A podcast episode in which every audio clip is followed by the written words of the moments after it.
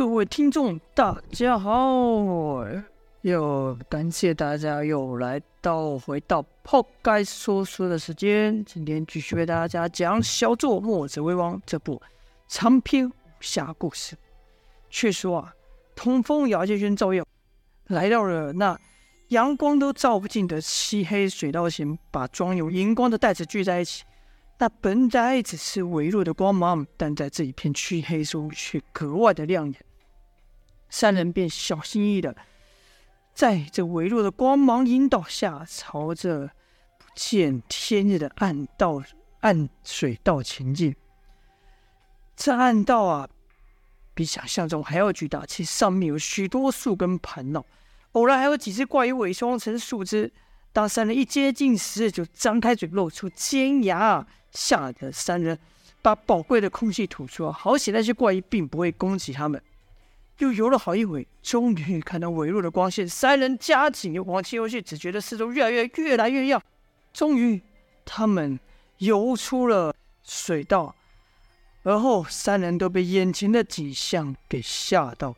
首先呢，是他们往回看，原来他们刚才游的水道是一个巨大无比的中空树根呐、而后呢，在他们眼前呢、是好几个庞大又残破的古老遗迹呀，是这样，一堆像是像金字塔般的古老遗迹。三人就朝着最近的一座遗迹游去。此时阳光已经可以照下来了，在阳光的照射下，这些遗迹啊，像是沉睡在海中一般，静静的过了不知道是几百年还是几千年。三人就从这一座遗迹游到另一座遗迹，直到气瓶快用尽的时候，才往水面上游去。出了水，眼前是一片茂密的丛林，参天古树比比皆是啊！姚建轩不由得说道：“这里是什么地方啊？怎么看起来这么古老，这么原始？”赵月华则说：“你们说这岛上还会不会有人呐、？”姚建轩说：“不可能吧。”这里的东西都不知道七百年、几千年了，要是还有人的话，那岂不都成仙了？虽然是既害怕也好奇，都不知道眼前这块茂密的丛林里面存在了什么。姚建轩试探的问道：“进去看看吗？”赵月华犹豫了，姚建轩立马急道：“怎么，你不会害怕吧？”赵月华立刻倔强的说道：“你都不怕，我怕什么？”就在。三人正犹豫要不要进一步向丛林探索的时候呢，林中传来一声怪叫，像是婴儿的叫声。童风惊道：“哎，你没有听到吗？”就看姚建轩、赵月华两人同时点头。童风就对姚建轩说道：“师兄，你还记得师傅和我们说过大牛他怎么遇到大牛的吗？”姚建轩想一想说：“记得。你该不会是想……不，不可能，不可能啊！”这里又不是巨阳山，不可能有人在里面。就算有，也绝对绝对不可能是婴儿。但姚建轩说完，自己也没把握，也知道说服不了童风，因为在这个充满原始气息的森林里，谁知道里面有什么呢？姚建轩就只好对童风说道：“师弟，你要想去看看，我陪你去。”跟着就对赵华说：“你留在这等我们吧。”赵华说：“凭什么听你的？居然敢命令我？”说完，一纵身，居然跑到两人前面，就第一个进了这原始丛林的人。三人是一前一后的走着，朝那声音的方向寻去。就在他们三来到疑似声音传出的地方时，却没有看到任何生物。而在他们四周呢，是他们根本没有看过，也叫不上名字，几乎快长得比他们人还要高的满满的植物啊！突然间，赵耀华惊叫一声，然后碰了起来，跳到姚建轩的身上。姚建轩伸手就把赵耀华给抱起，问道：“怎么了？怎么了？”赵耀华说：“有有有东西抓我。”姚建轩说：“胡说，这里怎么可能？”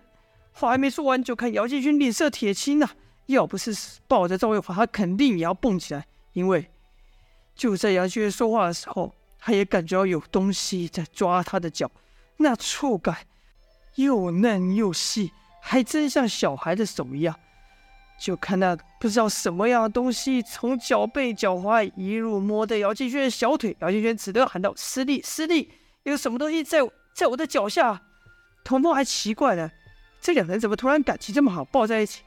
听姚敬轩这么喊，才赶忙弯下身，用手去拨脚边的树叶，看到底是什么在抓姚敬轩的脚。这不看还好看了，可把童风给吓死了，因为的确是一只手在摸姚建轩，没错，但那不是人的手，是花的手啊！就看一个长得像手的鲜艳花朵在摸、在闻、在绕姚建轩的脚啊！好险，姚建轩抱着赵月华挡住了视线，看不到他脚下，不然他肯定要被吓死。但姚建轩还是不断紧张地问道：“是什么？是什么东西在摸我师弟？”童风也不知道该怎么回答，就说：“这、这是什么东西？我也不知道。”因为他不敢告诉姚建轩，那个花手啊，正张开啊，从他的口中吐出一个紫色像舌头的一样东西，在舔姚建轩呀。姚建轩感到失落的说道：“是蛇吗？肯定是蛇，快帮我剥掉它！”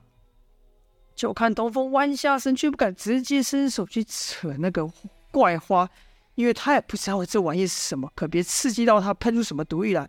看准了时机，童风一把掐住了那花，就听那花突然尖叫了起来。这叫声正是刚才他们在丛林外面听到的婴儿叫。原来这不是人叫，是花叫啊！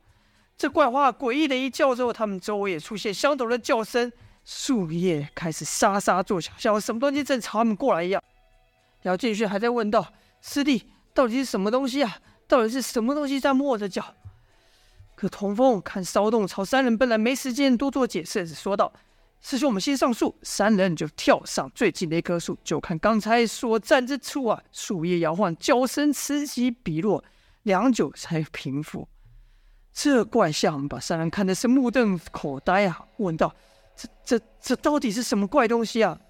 可惜三人中都没有人能回答这个问题。这时赵月华才惊觉自己跳在姚代姚建勋的身上。不由得脸上一红，说道：“喂，抱着挺舒服啊，不想放手了是吧？”姚建勋也是脸红，赶忙把赵月华放下，说道：“是你自己跳上来的。”赵月华说道：“少臭美了你。”而后呢，就是一阵沉默的小尴尬。赵月华也说不出来为什么自己第一时间会想让姚建勋来保护。总之，三人就也不敢继续在这地面下行走，啊，干脆就攀树前进吧。前进了好一会，也没有发生什么奇怪的事。这时呢，换童风走到了最前面。他们在树上前行，离开了刚才那脚底是植物的地方，来到了下方。此时他们的下方是一片红土。童风突然“砰”的一声，不知道撞到了什么东西，掉到了地面。姚建勋赶忙上前扶扶起童风，说道：“没事吧？”童风就揉揉刚才撞到的地方，肿起了一大块来，还出了点血。但童风还是说道：“没事，不碍事。”姚建勋就伸手去拨童风撞到的那个东西，那东西正被树叶覆盖着。把树叶拨开后，才看到原来是一尊石像啊！那石像双手握着一把巨大的剑，底地好像在说：“这里有我守卫，任何人不许再往前。”这石像近三丈之高，光那把剑就超过了一个成年人的高度了。姚建勋试着伸手去，那神像是纹风不动。他进去就说：“哎，我们把这石像上的东西拨开，看看它到底生的什么样子吧。”三人便动手把石像，要把石像上面的树叶给清开。但这些树枝的藤蔓呢，好些都和石像融合在一起，光清开这个石像都费了好一番功夫。清开后再看这石像，是无比的神气威猛。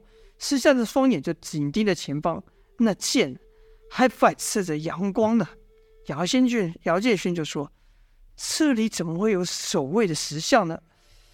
那他守卫的又是什么呢？”赵华则说：“谁知道呢？但至少说明我们这方向是对的。”童风呢，则是仔细看着石像，说道：“这这怎么可能？这石像太不可思议了。”姚建勋就问道：“师弟怎么说啊？”童风没有回答，就看他从石像的底部看到中部。跟着又绕到前面那巨剑，伸手去摸那剑柄，只觉得这剑柄触手还生寒，这把剑还锋利着呢。童风看的是啧啧称奇啊。赵月华就问道：“切，不过就是个破石像，至于这么大惊小怪吗？”童风说道：“这尊石像全身上下没有一处接缝，好像是直接从一块大石头里面雕刻而成一样。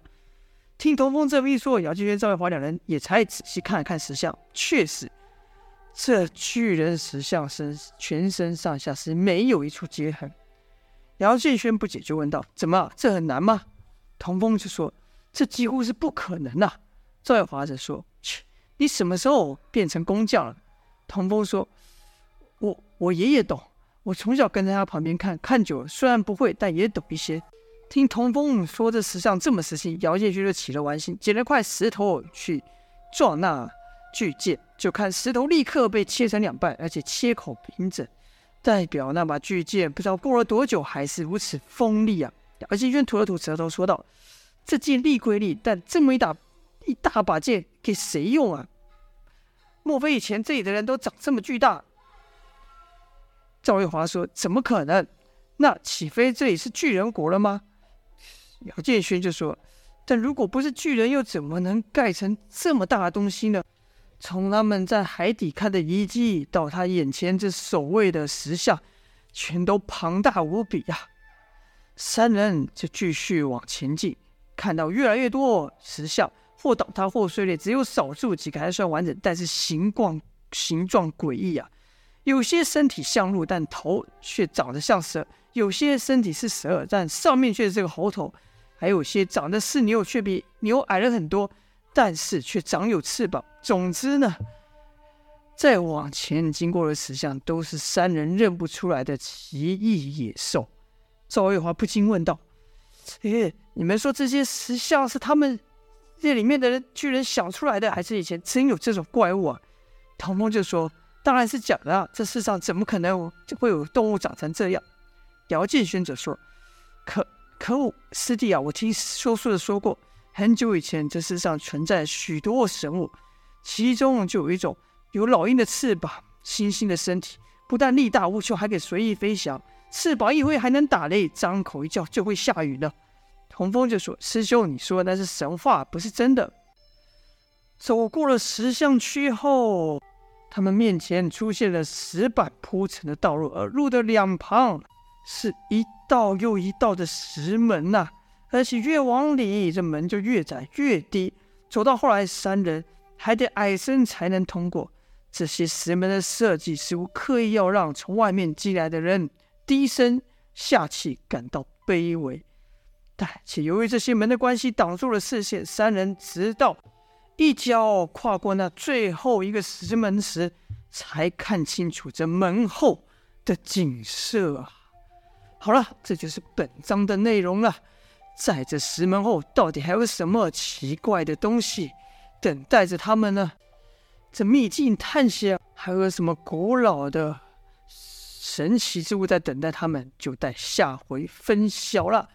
感谢各位的收听，今天就先说到这边，下播，谢谢大家。